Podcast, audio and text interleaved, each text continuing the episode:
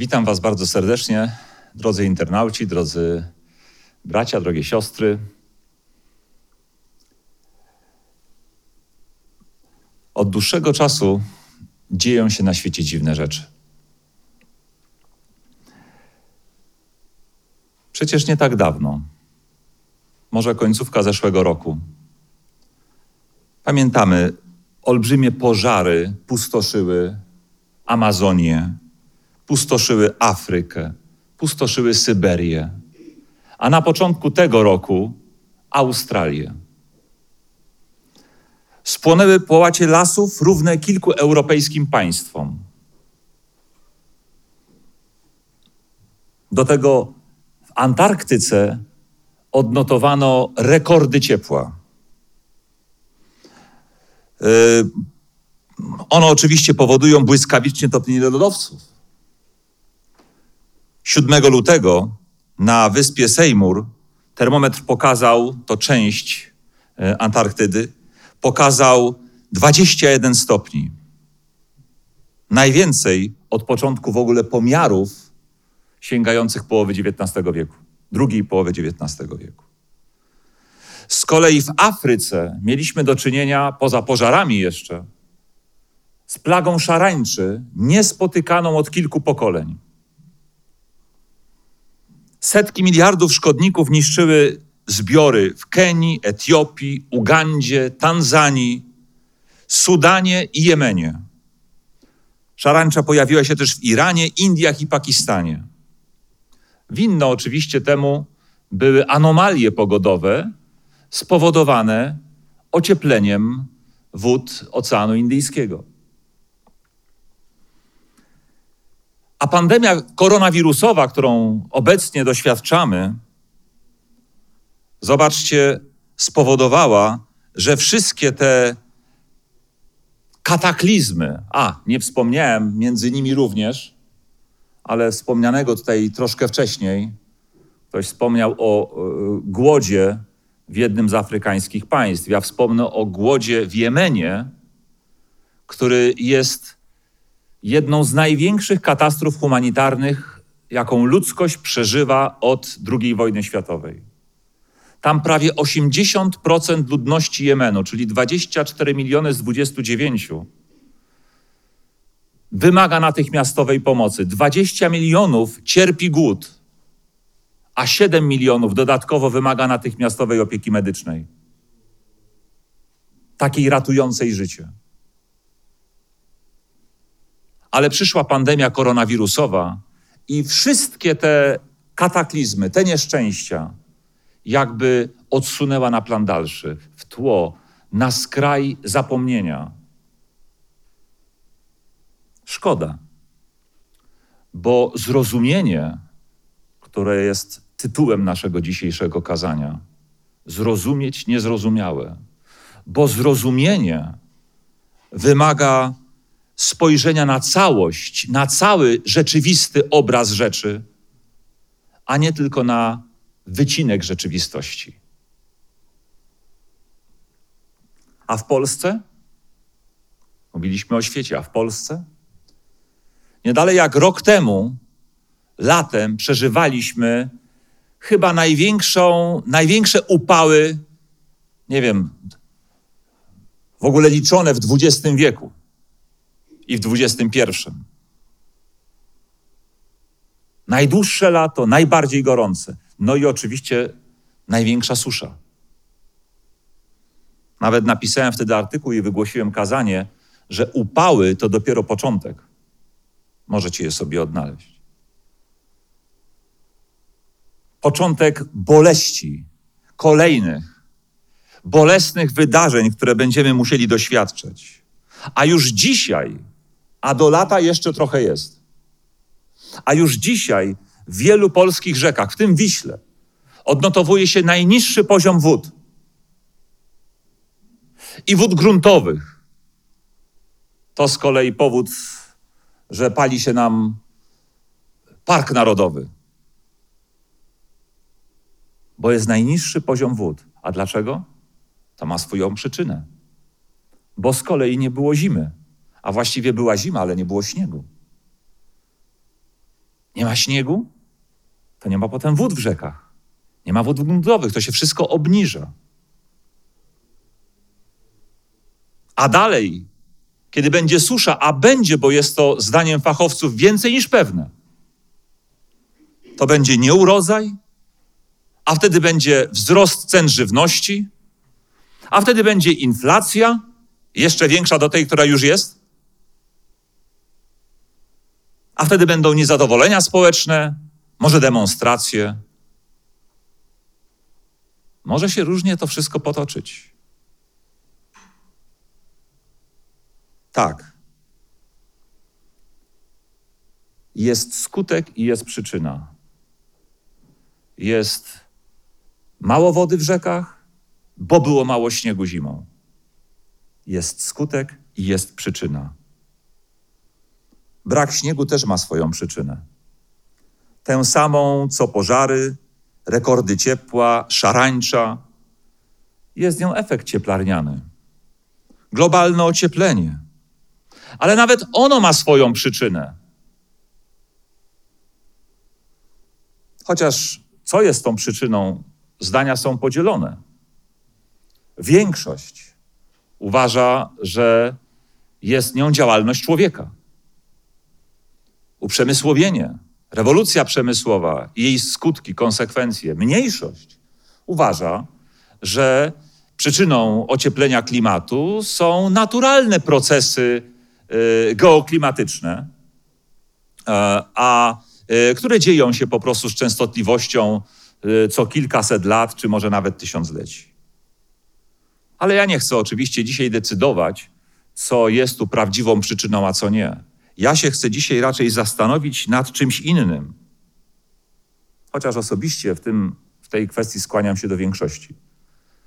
Ale ja chcę się dzisiaj zastanowić nad czymś innym. Nad miejscem Boga w tym wszystkim, co się dzieje.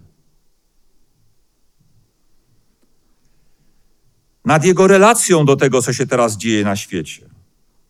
Czy w jakiś sposób było to przez Niego zamierzone? Czy jest częścią Jego planu?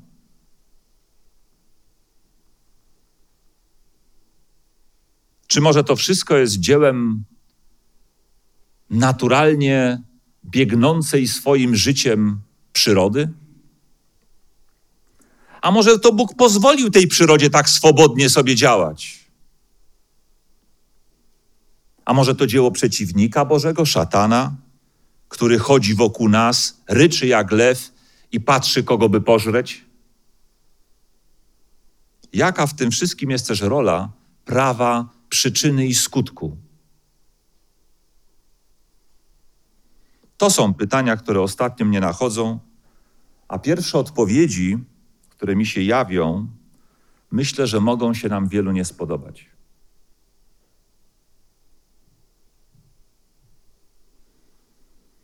Zwłaszcza gdy przywykliśmy postrzegać Boga przez pryzmat Jego pełnego miłości, pełnego współczucia, wyrozumiałości Syna Jezusa Chrystusa, który ostatecznie nawet dał się zabić na krzyżu dla naszego zbawienia. Pan Jezus litował się nad grzesznikami, nawet tymi bardzo upadłymi. Pan Jezus litował się nad chorymi, nawet tymi chorymi na bardzo zakaźne choroby jak trąd. Nie obawiał się nawet ich dotykać, gdy ich leczył. Pan Jezus w końcu w akcie samopoświęcenia dał się za wszystkich grzeszników zabić na krzyżu, aby ponieść na sobie karę, jaką prawo Boże przewidziało dla grzeszników za grzech. I kiedy już w tym momencie myślisz sobie, ale dlaczego? Ale po co? Czy musiało to wyglądać aż tak? Jakież to prawo okrutne, że musiał dla zadośćuczynienia mu zginąć na krzyżu dla naszego zbawienia. Nie było innej drogi? Czy Bóg nie mógł tego prawa wymyśleć łagodniejszym? Czy nie mógł zmienić go choćby ze względu na swego syna? Żeby nie musiało go spotkać, co go spotkało? Boże, jak mogłeś? Wielu kieruje takie pytania, czytając Ewangelię, nie rozumiejąc tej koncepcji, że oto ktoś za kogoś, za czyjeś grzechy ginie na krzyżu, by go od nich zbawić, a właściwie wyratować go od kary za te grzechy.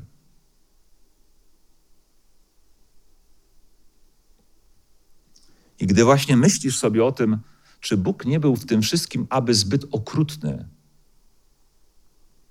to pomyśl nad tym, że Pan Jezus, ten, który powiedział: Ja i Ojciec jedno jesteśmy. To nie jest tak wcale, że Bóg ma inny charakter, bardziej surowy, a Pan Jezus inny, bardziej łagodny.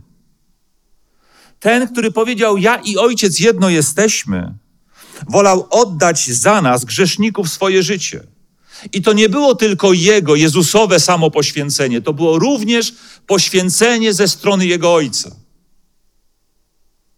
który, powiem jak prawnik, zdecydował się poświęcić dobro prywatne dla ratowania dobra publicznego. Widziałem ostatnio dobry film. Film oparty na prawdziwej historii o drużynie strażaków gdzieś z jakiegoś małego miasteczka w Kalifornii, w bardzo ciepłym stanie Stanów Zjednoczonych, miasteczka położonego pośrodku wielkich lasów. I co jakiś czas występował tam problem pożarów. A więc każde z takich małych miasteczek miało swoją drużynę strażacką tak jak my na wsiach mamy często ochotnicze straże pożarne. Tam mieli coś w tym rodzaju. I ta drużyna bardzo się starała być w ogóle najlepszą ze wszystkich i by zyskać nawet licencję strażacką, e, no, by móc nawet e, brać udział w bardziej odpowiedzialnych zadaniach i móc lepiej chronić swoje miasto przed pożarem, który mu, lasu, który mógłby zagrozić samemu miastu. No i oczywiście nadszedł wielki pożar. Zadaniem takiej drużyny strażackiej w czasie takiego wielkiego pożaru było jechać w las, gdzieś tam w okolice, gdzie y, pożar miał dojść, i by pomiędzy tym lasem, a właściwie tym pożarem i najbliższym miastem, y, no, y, odciąć, odciąć tę drogę ognia, którą przewidywali po kierunku wiatru. Jeżeli kierunek wiatru był taki, że pożar wszedł na najbliższe miasto, to oni z pewnym wyprzedzeniem y, udawali się na pewne miejsce, by przeciąć drogę ognia, wypalając w sposób kontrolowany pewien pas lasu.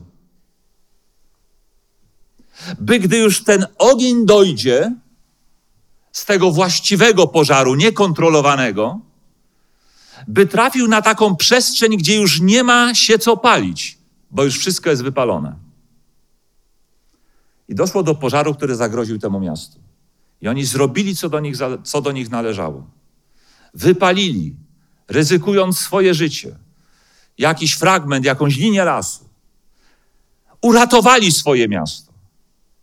Ale w drodze powrotnej Pożar ich zaskoczył tak, że właściwie ich otoczył.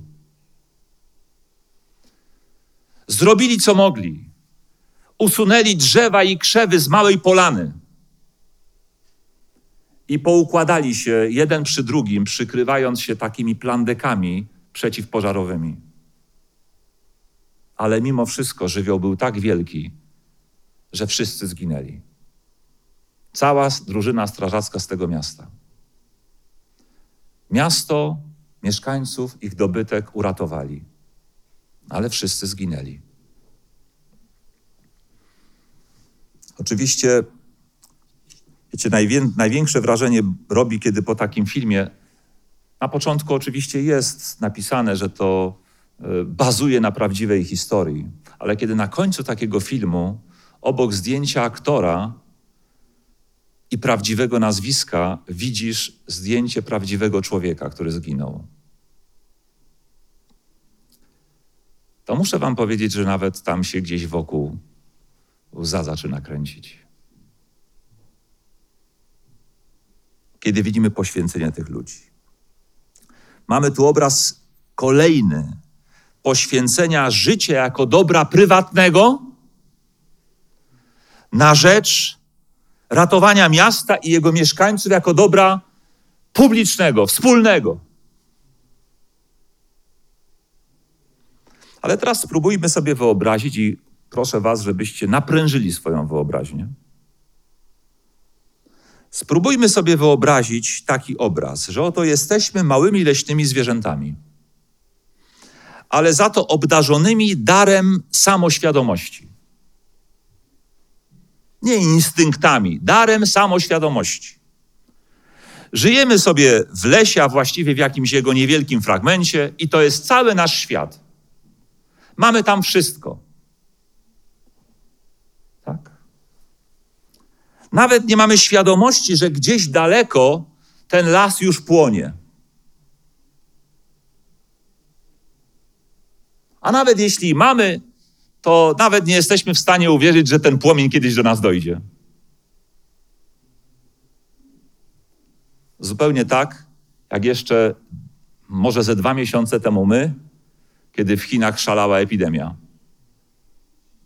Przecież to tak daleko. Nic nam się nie stanie. No więc nawet nie mamy być może świadomości, że jakiś ogień, las już płonie, że się zbliża do naszego fragmentu lasu, ale pewnego dnia dostrzegamy, że oto na skraju naszego lasu stanęła jakaś grupa ludzi. I wiecie, co robią? I podpalają nam las. Nasz las, w którym mamy nasze norki, gniazda, dziuple, nasze mrowiska, a w nich nasze potomstwo. I nagle bez winy, a wielu nawet bez znajomości tego, co się dzieje, wszyscy giną w tym olbrzymim pożarze. Ale jeszcze zanim zginą, to pomyślcie sobie, wyobraźcie sobie, co te zwierzątka z tej części lasu wypalanego przez strażaków w ramach kontrolowanego pożaru myślały o tych strażakach.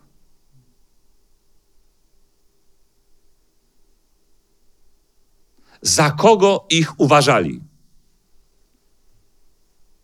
Za ratowników? Czy za zabójców?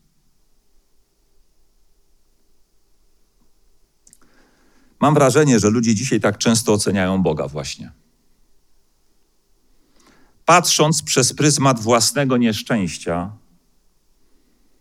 nie widzą Jego poświęcenia, nie widzą, że był gotów ofiarować dobro prywatne na rzecz dobra publicznego, wspólnego. Nie widzą, tego stanu wyższej konieczności, w której Bóg często działa. Dlatego poszukując odpowiedzi na pytanie o sens tych wszystkich tragicznych wydarzeń, które dzisiaj dzieją się wokół nas, które jeszcze nadejdą, myślę, że należy zacząć od zastrzeżenia, które zapisane jest w pierwszym liście do Koryntian w rozdziale 13, Otwórzcie ze mną swoje Biblię. W rozdziale 13 pierwszego listu do Koryntian i tam wersety 9 i 12.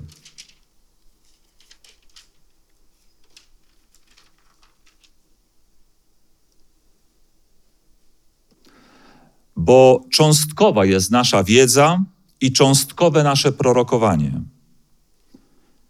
I werset dwunasty. Teraz bowiem widzimy jakby przez zwierciadło i niby w zagadce, ale wówczas twarzą w twarz. Teraz poznanie moje jest cząstkowe, ale wówczas poznam tak, jak jestem poznany. owo wówczas to czas po przyjściu Chrystusa. Dlatego po tej stronie nieba, naszej, póki co, nasze poznanie będzie cząstkowe. Możemy zadawać pytania i próbować na nie odpowiadać, ale w istocie jesteśmy jak owe małe zwierzątka, które widzą jedynie, są w stanie jedynie dostrzec na skraju lasu podpalaczy. I być może nawet oceniamy tych strażaków jako podpalaczy, choć w istocie są ratownikami. Nasze poznanie Boga też dziś jest cząstkowe. Większość ludzi ma takie wycinkowe spojrzenie, a przez to bardzo surowe.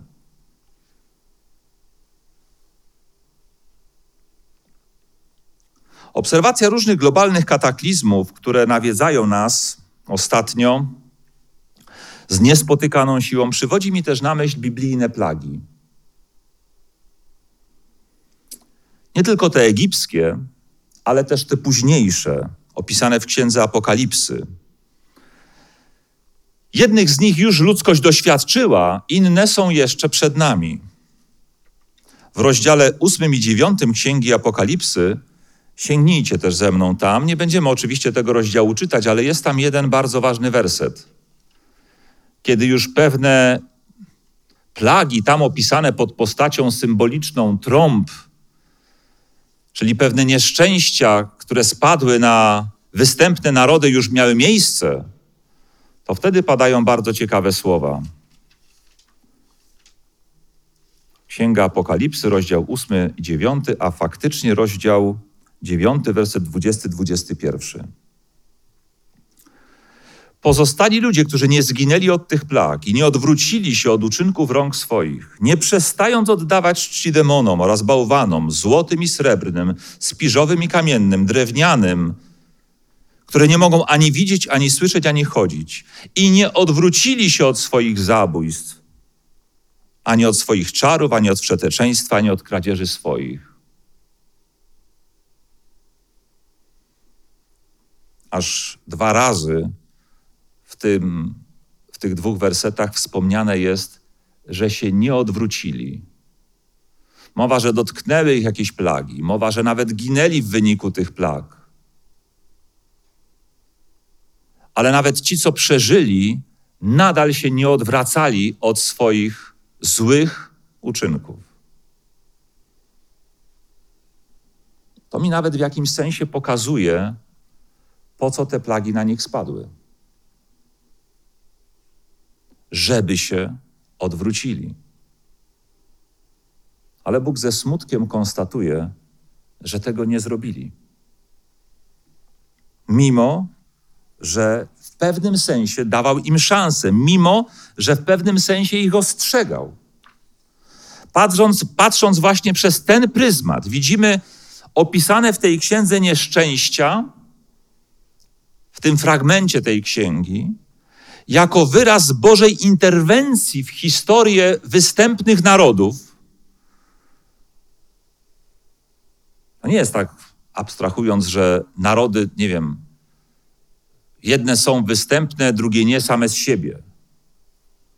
To jest tak, że występny naród jest to naród, który pozwolił na to, żeby występek między ludźmi urósł do tych rozmiarów, że już się tam nie da normalnie żyć. Moglibyśmy zapewne, gdybyśmy mieli czas, sobie tutaj podywagować szerzej o takich przykładach z historii, takich narodów, które były i zniknęły właśnie dlatego, że występek doszedł tam do poziomu już nieakceptowalnego. I oto Bóg interweniuje w historię tych występnych narodów, nawet przez te nieszczęścia by do nich przemówić, by je ostrzec, by zmieniły swoje zachowanie, poszczególni ludzie w tych narodach, całe społeczeństwa, by się zastanowili nad sobą, by się nawrócili. I znów prawdziwa scena, ale nie z filmu, a z jakichś wiadomości telewizyjnych. Jakichś. Oto służby specjalne Izraela nieustannie obserwują działania arabskich grup terrorystycznych. Interweniują tylko w ostateczności i w pewnym ograniczonym zakresie, aby nie zaogniać i tak już napiętej sytuacji między swoimi nacjami. I oto kilka dni temu służby izraelskie zaobserwowały, jak grupka terrorystów w samochodzie terenowym jedzie na jakąś akcję, a w samochodzie, wiadomo, mają y, ładunki wybuchowe. I co zrobiono za pomocą drona izraelskiego? Wypuszczono rakietę, ale nie w samochód. Wypuszczono rakietę, która wybuchła przed samochodem. Tak, żeby terroryści się zorientowali, że są obserwowani. A więc natychmiast opuścili samochód, nawet nie zamykając drzwi, uciekli z niego. A za paręnaście sekund w samochód uderzyła druga rakieta. Zniszczono narzędzie zbrodni, ale tych, którzy ją planowali, jeszcze oszczędzono. Jak to nazwać? Jak to nazwać? Doszło do zniszczenia mienia. Ale to zniszczenie mienia było pewnym ostrzeżeniem. Czasem, żeby coś zbudować, trzeba najpierw zniszczyć.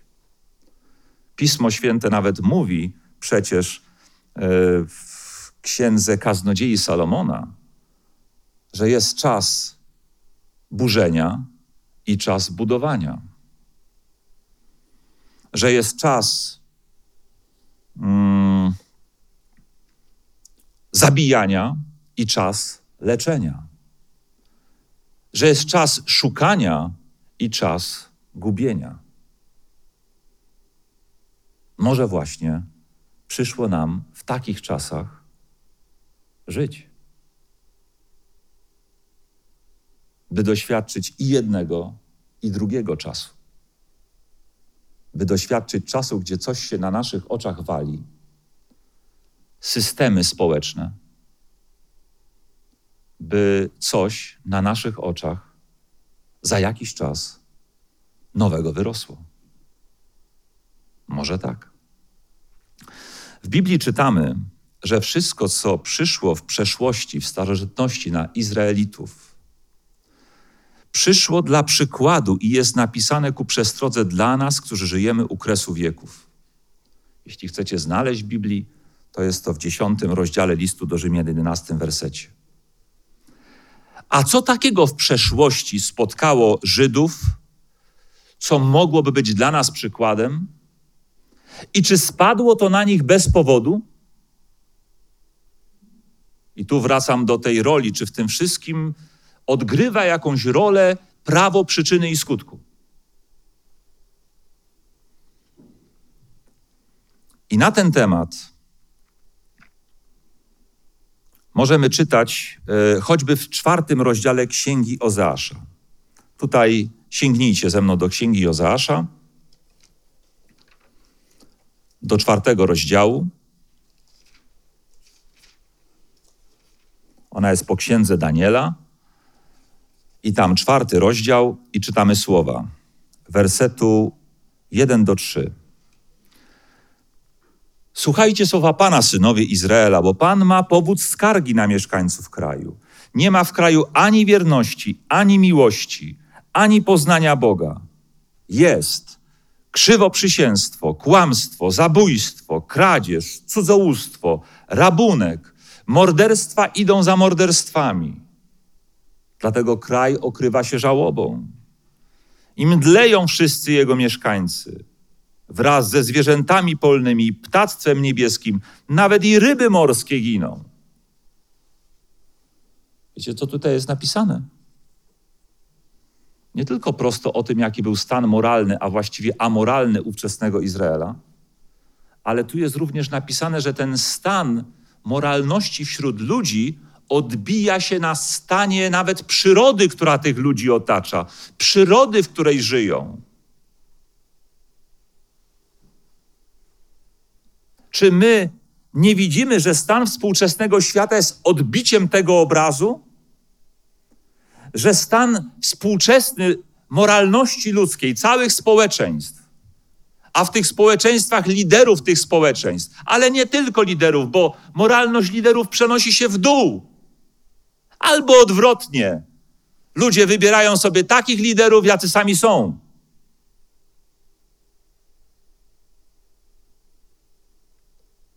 Jeśli to wszystko jest niemoralne, to w tym, to w tym ich świecie nawet smog nad miastami jest większy. Bo ludzie wolą pieniądze przeznaczone na leczenie, na zapobieganie i na ochronę środowiska skorumpować, zmalwersować dla własnej korzyści, zamiast przeznaczyć na dobro wspólne. Wolą dobro prywatne postawić przed wspólnym, publicznym. Odwrotnie jak Bóg. A potem, kiedy przyroda się buntuje, to do kogo mają pretensje? Że widzi i nie ratuje? Do Boga.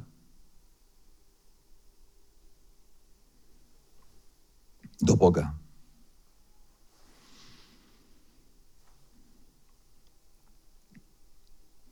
Ten obraz starożytnego Izraela jest obrazem współczesnego świata, naszej niemoralności, naszej chciwości, naszego materializmu, lekceważenia dla ludzkiego życia i powszechnego zepsucia. I nie chodzi mi teraz wcale o to, by to, co się dzieje, traktować jako karę boską. Bo na sąd ostateczny przyjdzie jeszcze czas. Mam takie wrażenie. Chociaż oczywiście dnia i godziny nikt nie zna. Ale chcę powiedzieć, że to na tym sądzie przyjdzie czas na ostateczne rozstrzyganie co komu.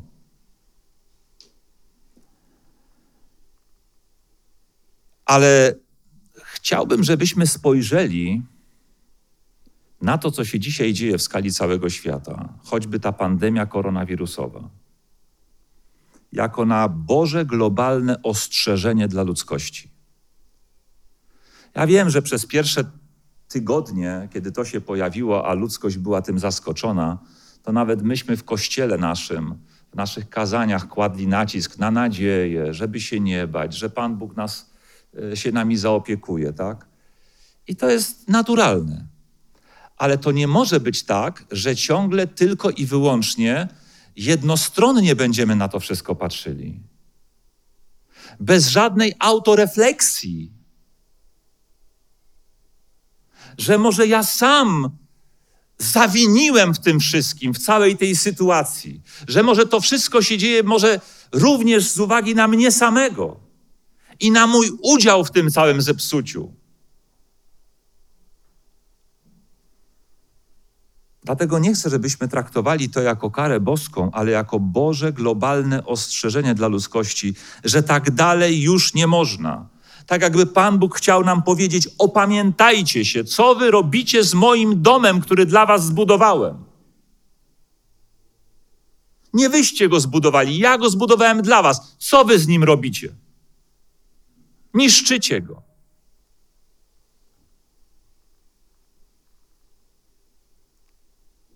Może to jest właśnie to Boże ostateczne wezwanie nas do pokuty, do rachunku sumienia, tak zbiorowego, jak i osobistego, do zastanowienia się nad sobą samym, nad, czym, nad tym, czy aby nie my jesteśmy temu winni, czy nie powinniśmy czegoś w swoim życiu zmienić.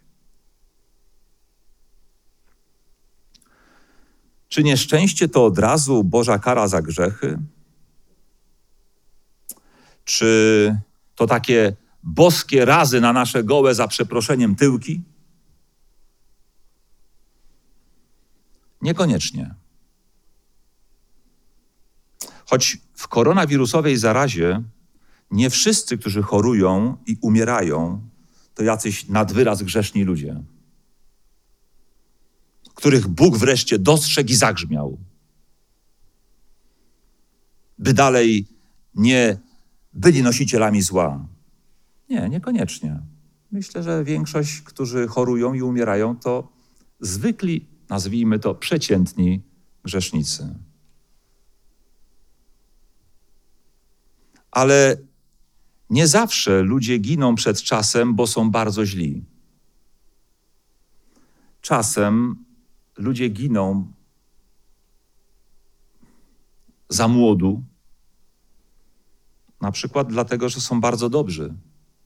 I Bóg nie chce, żeby doświadczyli całego zła tego świata, które jeszcze może ich przez życie dłuższe spotkać. Tak też może być. Też tak może być.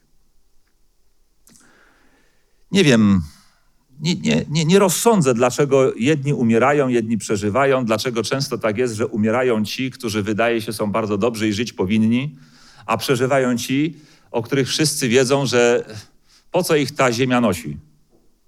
Tak? Nie wiem. Nie odpowiem.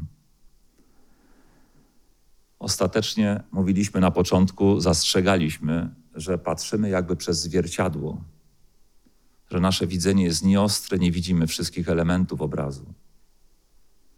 Ale myślę, że mamy pewną analogię, dlaczego czasem dobrzy ludzie giną, umierają przed czasem. Mamy pewną analogię w historii Łazarza, przyjaciela Pana Jezusa. Znajdziecie ją w 11 rozdziale Ewangelii Jana.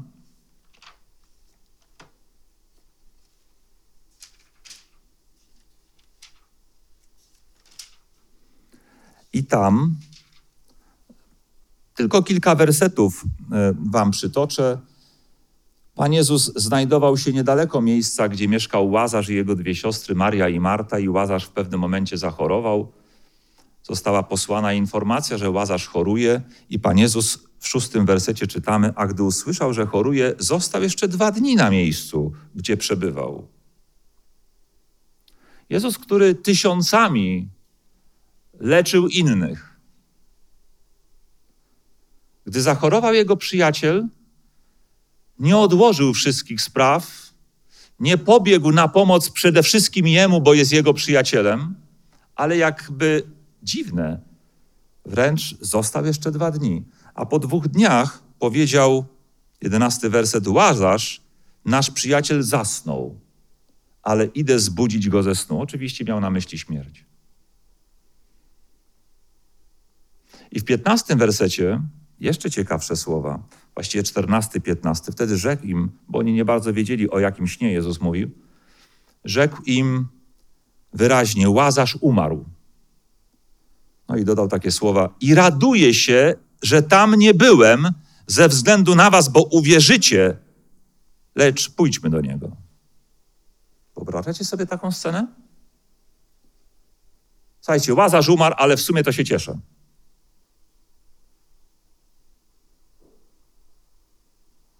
Dobrze chociaż, że przy tym Marii i Marty nie było.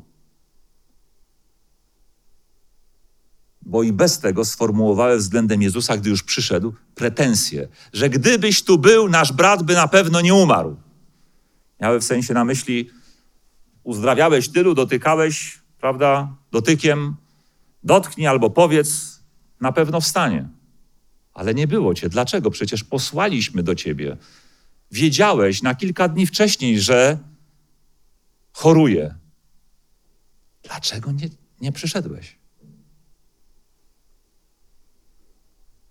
Gdyby wiedziały, że Pan Jezus na wieść o śmierci Łazarza powiedział i, i, i w sumie to się cieszę,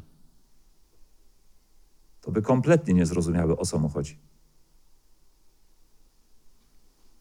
Ale on mówi, raduję się, że tam nie byłem ze względu na was, bo uwierzycie. Czyli czasem może dochodzić do sytuacji, gdy, gdy Bóg pozwala na czyjąś śmierć, nie dlatego, że ten ktoś był zły, że był wszetecznym człowiekiem, że wszelkie normy boskie, prawda, gwałcił. Nie, mógł być nawet przyjacielem Boga. A mimo to Pan Bóg pozwala mu umrzeć. a nawet w pewnym sensie cieszy się z jego śmierci nie ze śmierci jako takiej, ale że ta śmierć jest w jakimś sensie wpleciona w Boży plan zrobienia czegoś większego. No i tutaj wiemy, co miało miejsce. Pan Jezus po prostu pozwolił, by jego przyjaciel umarł, żeby móc go potem na oczach ludzi, gdy już nawet jego ciało zaczęło się rozkładać, gdy brzydki zapach dochodził z grobu, by nikt nie miał wątpliwości, że to była śmierć, a nie zwykłe zaśnięcie głębokie, imitujące tylko śmierć. Z martwych zbudził go. I nawet 40 werset mówi: Czyż nie powiedziałem, że jeśli uwierzysz, oglądać będziesz chwałę Bożą? Tu chodziło o to, żeby ludzie, którzy to obserwowali, uwierzyli w niego, że jest prawdziwym Mesjaszem. Czasem więc widzimy, że Bóg pozwala na śmierć swoich przyjaciół, nawet, żeby wykorzystać ją do rzeczy większych. Do tego, by więcej ludzi uwierzyło, a więc by dzięki temu więcej ludzi mogło żyć życiem wiecznym nawet jeśli ceną będzie, że ktoś straci swoje życie doczesne. Ale z Bożej perspektywy, prawdziwym życiem jest życie wieczne z Nim. I to Łazarz miał zagwarantowane jako przyjaciel Boga. A więc Bóg czasem pozwala na śmierć, jak się nam wydaje, przedwczesną, by inni ludzie, w tym młodzi, zrozumieli, że nie ma czasu do stracenia, że nie można spraw zbawienia odkładać na czas emerytury. Bo mam wrażenie, że gdy zaczęła się kampania, y, pandemia antywirusowa, to bardzo wielu ludzi, młodych i w średnim wieku, wiecie, jakiej myśli się uchwyciło? Wszyscy mówią, że to dotyka najbardziej tylko starszych. 65 plus. To możemy sobie dalej robić, co chcemy, pić piwo na bulwarach, prawda, grupować się jak chcemy. To nas nie dotyczy. Aż przyszły informacje, że jednak dotyczy i ich. W mniejszym stopniu, mają mniejsze ryzyko, ale też chorują i też umierają. Może więc czasem potrzeba, żeby parę takich osób umarło, żeby setki i tysiące innych się tym przejęły, żeby się opamiętały, że ich życie może skończyć się po wypaleniu tego papierosa, po, po wypiciu tej butelki piwa. Jeśli czy, dzięki czyjejś młodej śmierci choć kilku młodych ludzi się opamięta i zwróci, zawróci z drogi grzechu ku życiu, które jest w Chrystusie, to powiedzcie mi, czy ta śmierć będzie bezsensowna? Być może z perspektywy rodziny zmarłej osoby, ta rodzina może się nie doszukać sensu do, do, do końca swych dni, ale z perspektywy całości obrazu może być zupełnie inaczej. Możemy nie rozumieć, drodzy, pochodzenia wiatru, ale nie przeszkadza to nam cieszyć się wiatrem, zwłaszcza w upalne dni. Wielu nie rozumie zjawiska przepływu prądu, ale nie przeszkadza to nam z tego prądu korzystać. Dlatego też nie ma powodu, by wątpić w Bożą miłość, tylko dlatego, że e, by wątpić w Bożą miłość, tylko dlatego, że nie, nie rozumiemy, dlaczego kogoś dotknęło nieszczęście. Bóg dał nam wszystkim wystarczająco dużo powodów swej opieki, miłości, by być pewnym Jego charakteru co do nas i Jego życzliwości co do nas.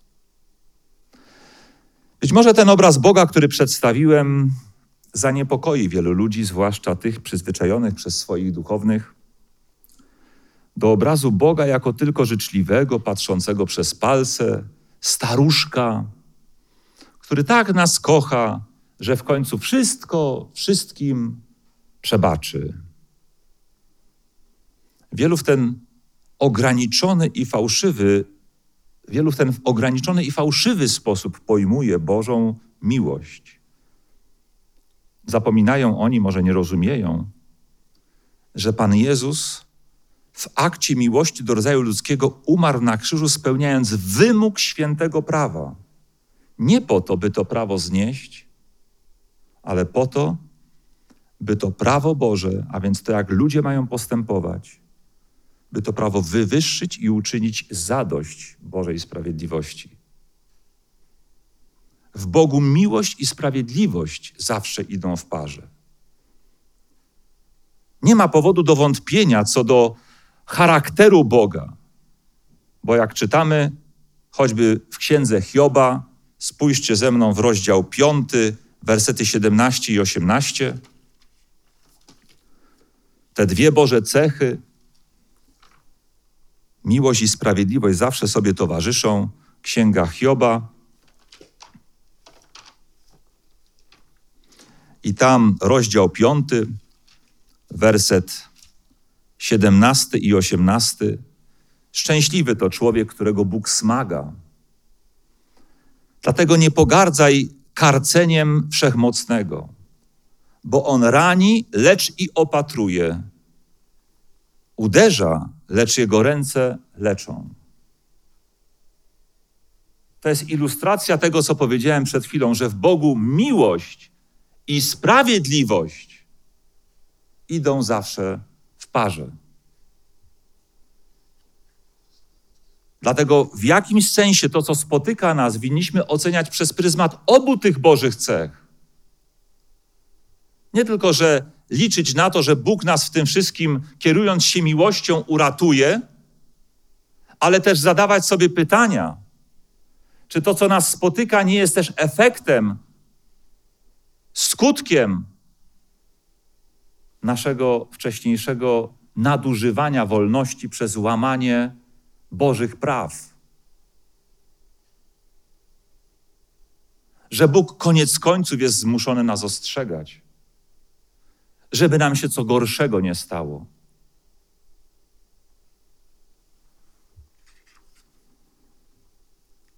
Znamy taką chrześcijańską piosenkę dla dzieci o słowach: Bóg jest wciąż taki sam, on jest wciąż taki sam. Jeśli dzisiaj miał moc, to i jeśli wczoraj miał moc, to i dzisiaj ją ma.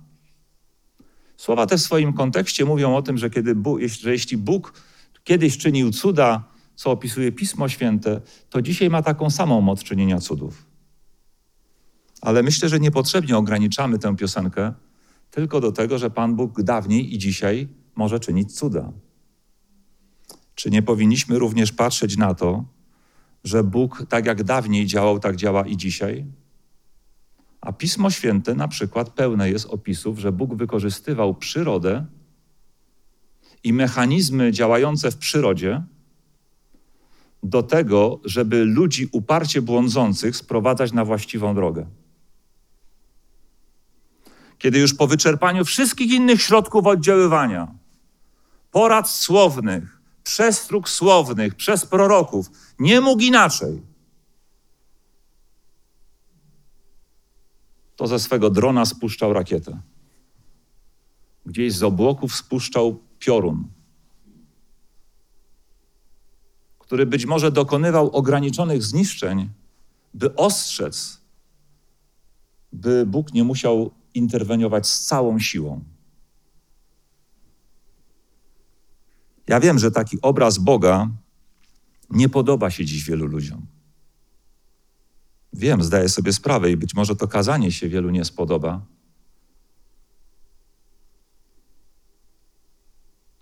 Ale czy Bóg w przeszłości, po wyczerpaniu wszystkich innych środków oddziaływania ku nawróceniu, czy Bóg nie przemawiał do pojedynczych ludzi i do całych narodów przez pioruny, trzęsienia ziemi, powodzie, gradobicia i inne kataklizmy? Czy On jest dziś taki sam jak kiedyś tylko w sferze cudów, czy również w sferze wszystkich innych swoich działań?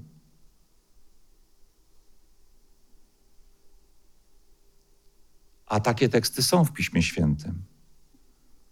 Tylko może my dzisiaj swej swoistej poli, nie politycznej, to tak na wzór politycznej, ale w takiej religijnej poprawności nie jesteśmy w stanie tego uznać.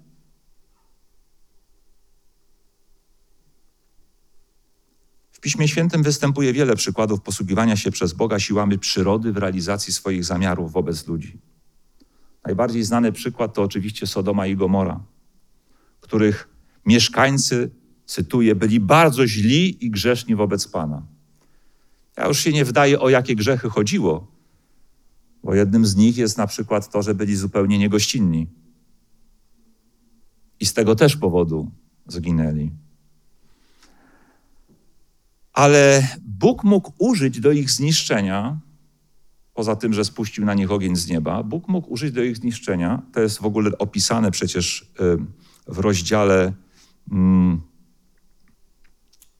podaj 19, ale w rozdziale 14 jest mowa o tym, że, że, że królowie Sodomy, że król, król Sodomy nawet dostał się do niewoli pewnych obcych wojsk, które najechały tamte tereny. Ale za sprawą Abrahama zostali wyzwoleni z tej niewoli, oni i ich majętność. I czy to nie było rodzajem ostrzeżenia, które Bóg dał, zanim nieco później przyszło totalne zniszczenie? Tak, to było ostrzeżenie. Bóg najpierw dał ostrzeżenie. Zostało wykorzystane? Nie. Ogień z nieba to tylko jeden z licznych y, rodzajów broni w Bożym arsenale. W księdze Hioba czytamy także o gradzie, deszczach, grzmotach, błyskawicach. Już nie musicie teraz szukać, bo czas biegnie. Powiem tylko, że w 38 rozdziale i w 36 doczytacie się takich słów tej księgi Hioba. Czy dotarłeś do składów śniegu, albo widziałeś składy gradu, które przechowuje na czas ucisku, na dzień walki i bitwy? Kto wyrąbał chodnik dla ulewy? Kto wyznaczył drogę piorunowi? A w 36 rozdziale w swoich dłoniach, mowa o Bogu, kryje błyskawicę i każe jej trafić w cel. Obwieszcza go jego grzmot, gdy w gniewie swoim występuje przeciwko niegodziwości. Z kolei w Księdze Psalmów, tutaj odsyłam do Psalmu 18 i Psalmu 78, pozwolę sobie większy fragment przeczytać. Czytamy o trzęsieniach ziemi, ogniu, wichrach, obłokach i wodach. Już może nawet nie będę czytał, przeczytajcie sami Psalm 18 i Psalm 78. Ale czytamy o tych narzędziach wykorzystywanych przez Boga do ostrzegania błądzących ludzi, do których już nic innego nie było w stanie przemówić. Te teksty pokazują, że Bóg ma pod kontrolą siły przyrody. Nie na darmo nazywany jest wszechmocnym. Czasem używa on ich sam, bezpośrednio, a czasem jedynie zezwalał na ich użycie. Czasem wyznaczał sam piorunowi cel, a czasem jedynie pioruna nie powstrzymywał. Ale księga Hioba wyzna- jeszcze jedną tajemnicę ujawnia, że często za Bożym przyzwoleniem stoi również szatan i jego bezpośrednie działania względem Boga, jego oddziaływanie na moce przyrody. W pierwszym rozdziale tej księgi, tam w wersetach 12, 15, 16 i 19, możecie przeczytać, jak to Bóg na usilne zabiegi szatana pozwala mu dotknąć Hioba nieszczęściami, ale tak, by nie dotknąć jego życia. I te nieszczęścia przychodzą. Zabierają mu majątek, zabierają mu życie jego dzieci. I ciekawe, jak to zostało zinterpretowane przez świadków tych wydarzeń. Pierwszym rozdziale, bodaj szesnastym wersecie tej księgi, czytamy słowa. A gdy ten jeszcze mówił, przyszedł inny i powiedział: Ogień Boży spadł z nieba, spalił trzodę i sługi i pochłonął je. Uszedłem tylko ja sam, by ci o tym powiedzieć. Bardzo wyraźnie Bóg pozwala szatanowi dotknąć go wszystkim, z wyjątkiem jego życia, ale ludzie, kiedy za sprawą ognia to się stało, szatan zadziałał za sprawą ognia, interpretują to jak? Ogień Boży spadł i pochłonął to wszystko. I tak naprawdę takie rzeczy mamy do, do dzisiaj. Do dzisiaj przy powierzchownym badaniu omawianych zagadnień, nieszczęść, które dotykają ludzi, ludzie dochodzą do mylnych wniosków, że to po prostu Boże, czemu nam to robisz? Szatana w tym w ogóle nie widzą, a już najmniej widzą w tym swoich grzechów. Tylko Boże, czemu nam to robisz? Zbliżamy się do końca. W tym kontekście nie jest rzeczą najważniejszą odpowiedź na pytanie, kto bezpośrednio dotyka ludzi kataklizmami. Czy to anioł Pana, czy demon, czy rozregulowana przez człowieka przyroda sama uderza na oślep. Co by się nie działo, i tak nie dzieje się bez Bożego pozwolenia i poza Jego kontrolą. Najważniejsze jednak w tym wszystkim jest to, czy dostrzegam, co Bóg chce mi przez to wszystko powiedzieć. Co Bóg chce mi przez te doświadczenia, albo nazwijcie dopusty Boże, powiedzieć. Może chodzi o to, by ludzie dotykani co jakiś czas kataklizmami, punktowo,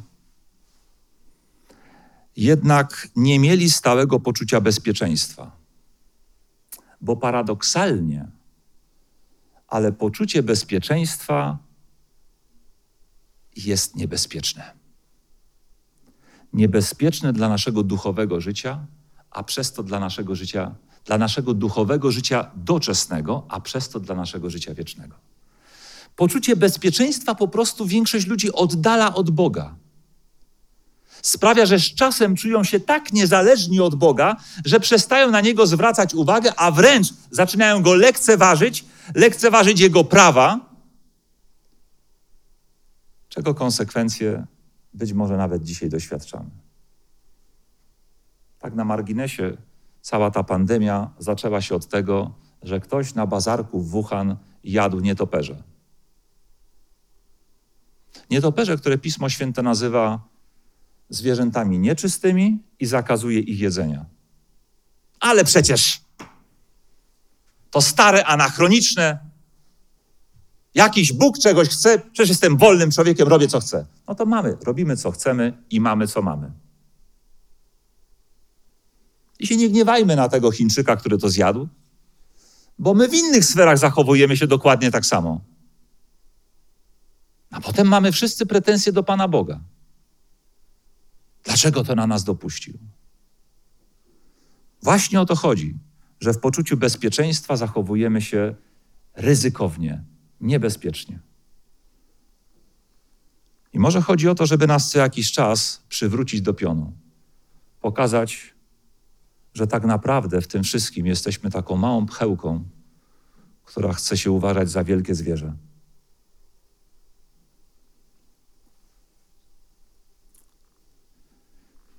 Upadły nawet największe potęgi, jak Babilonia i Rzym. Stare powiedzenie mówi, jak trwoga to do Boga. I wyraża niestety tę prawdę o grzesznej naturze człowieka, że do Boga zwraca się wtedy, kiedy się już tak naprawdę boi, kiedy widzi, że nie jest w stanie sama nic zrobić dla swojego bezpieczeństwa i zbawienia. Więc może dlatego, skoro taka jest nasza grzeszna natura, Bóg stosownie do naszej natury z nami się czasem obchodzi. Nie dlatego, że chce, tylko dlatego, że my inaczej nie potrafimy, inaczej nie rozumiemy.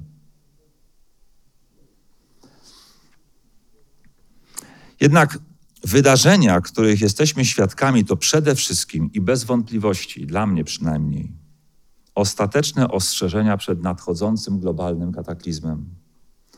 Bóg mówi, jakby mówił, już niedługo położę kres wszelkiemu złu. Mam moc to uczynić, widzisz? Popatrz i zobacz, co się dzieje na świecie. Mam moc to uczynić. Bezpośrednio, czy tylko pozwalając żeby wszystko się toczyło jak toczy.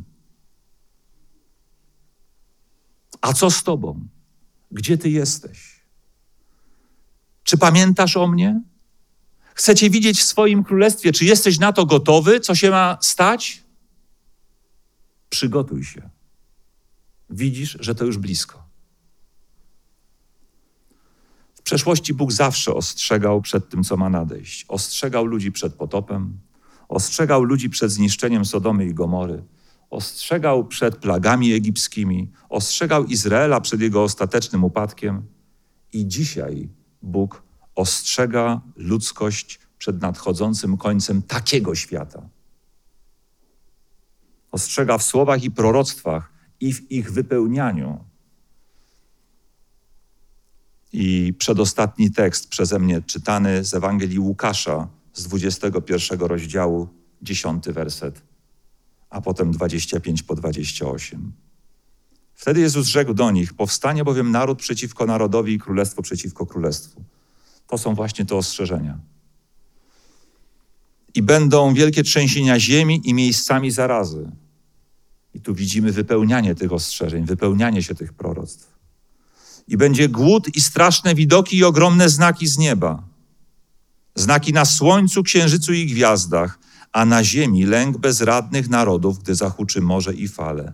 A ludzie będą omdlewać z trwogi w oczekiwaniu rzeczy, które mają przyjść na świat, bo moce niebios się poruszą i wówczas ujrzą Syna Człowieczego przychodzącego w obłoku z mocą i wielką chwałą. A gdy to się zacznie dziać, wyprostujcie się, podnieście głowy swoje, bo zbliża się wasze odkupienie.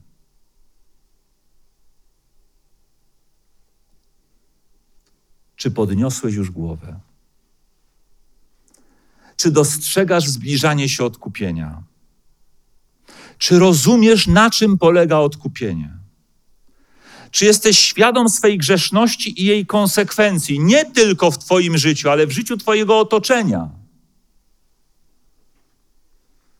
Czy wyznajesz swoje grzechy przed Bogiem, co jest elementem tego procesu odkupienia?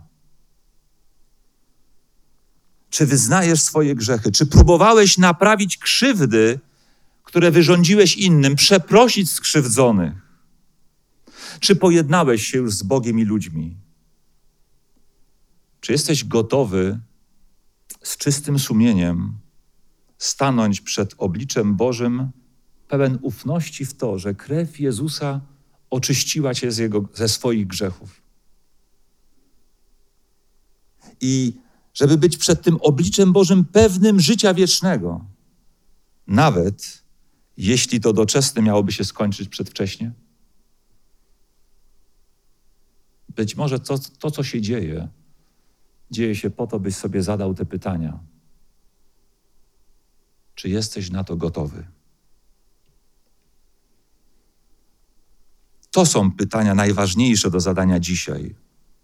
Nie te, kto to spowodował, kto tu bezpośrednio działa Bóg, przyroda sama z siebie, czy szatan, czy to kara, czy ostrzeżenie. Jakby nie było, i tak nasza wiedza jest cząstkowa. Jakby nie było, najważniejsze są te pytania, które przed chwilą wymieniłem. Czy jestem gotowy na to, co ma nadejść? Czy jestem gotowy stanąć przed Bogiem, nawet gdyby miał umrzeć teraz? Zakończę cytatem z drugiej, z drugiej księgi Kronik, z rozdziału 6, werset 38, 28 po 30. A gdy nastanie głód w ziemi i gdy przyjdzie zaraza, śnieć, rdza, szarańcza, robactwo, gdy nastanie jakakolwiek plaga, jakakolwiek choroba, wtedy wszelką modlitwę, wszelkie błaganie, jakiekolwiek wypowie człowiek, kto tylko odczuje to jako swój cios i swoją boleść i wzniesie swoje dłonie ku przybytkowi, racz Ty wysłuchać z niebios, z miejsca, gdzie mieszkasz i odpuść. Gdyż Ty jedynie znasz serca wszystkich synów ludzkich. Amen.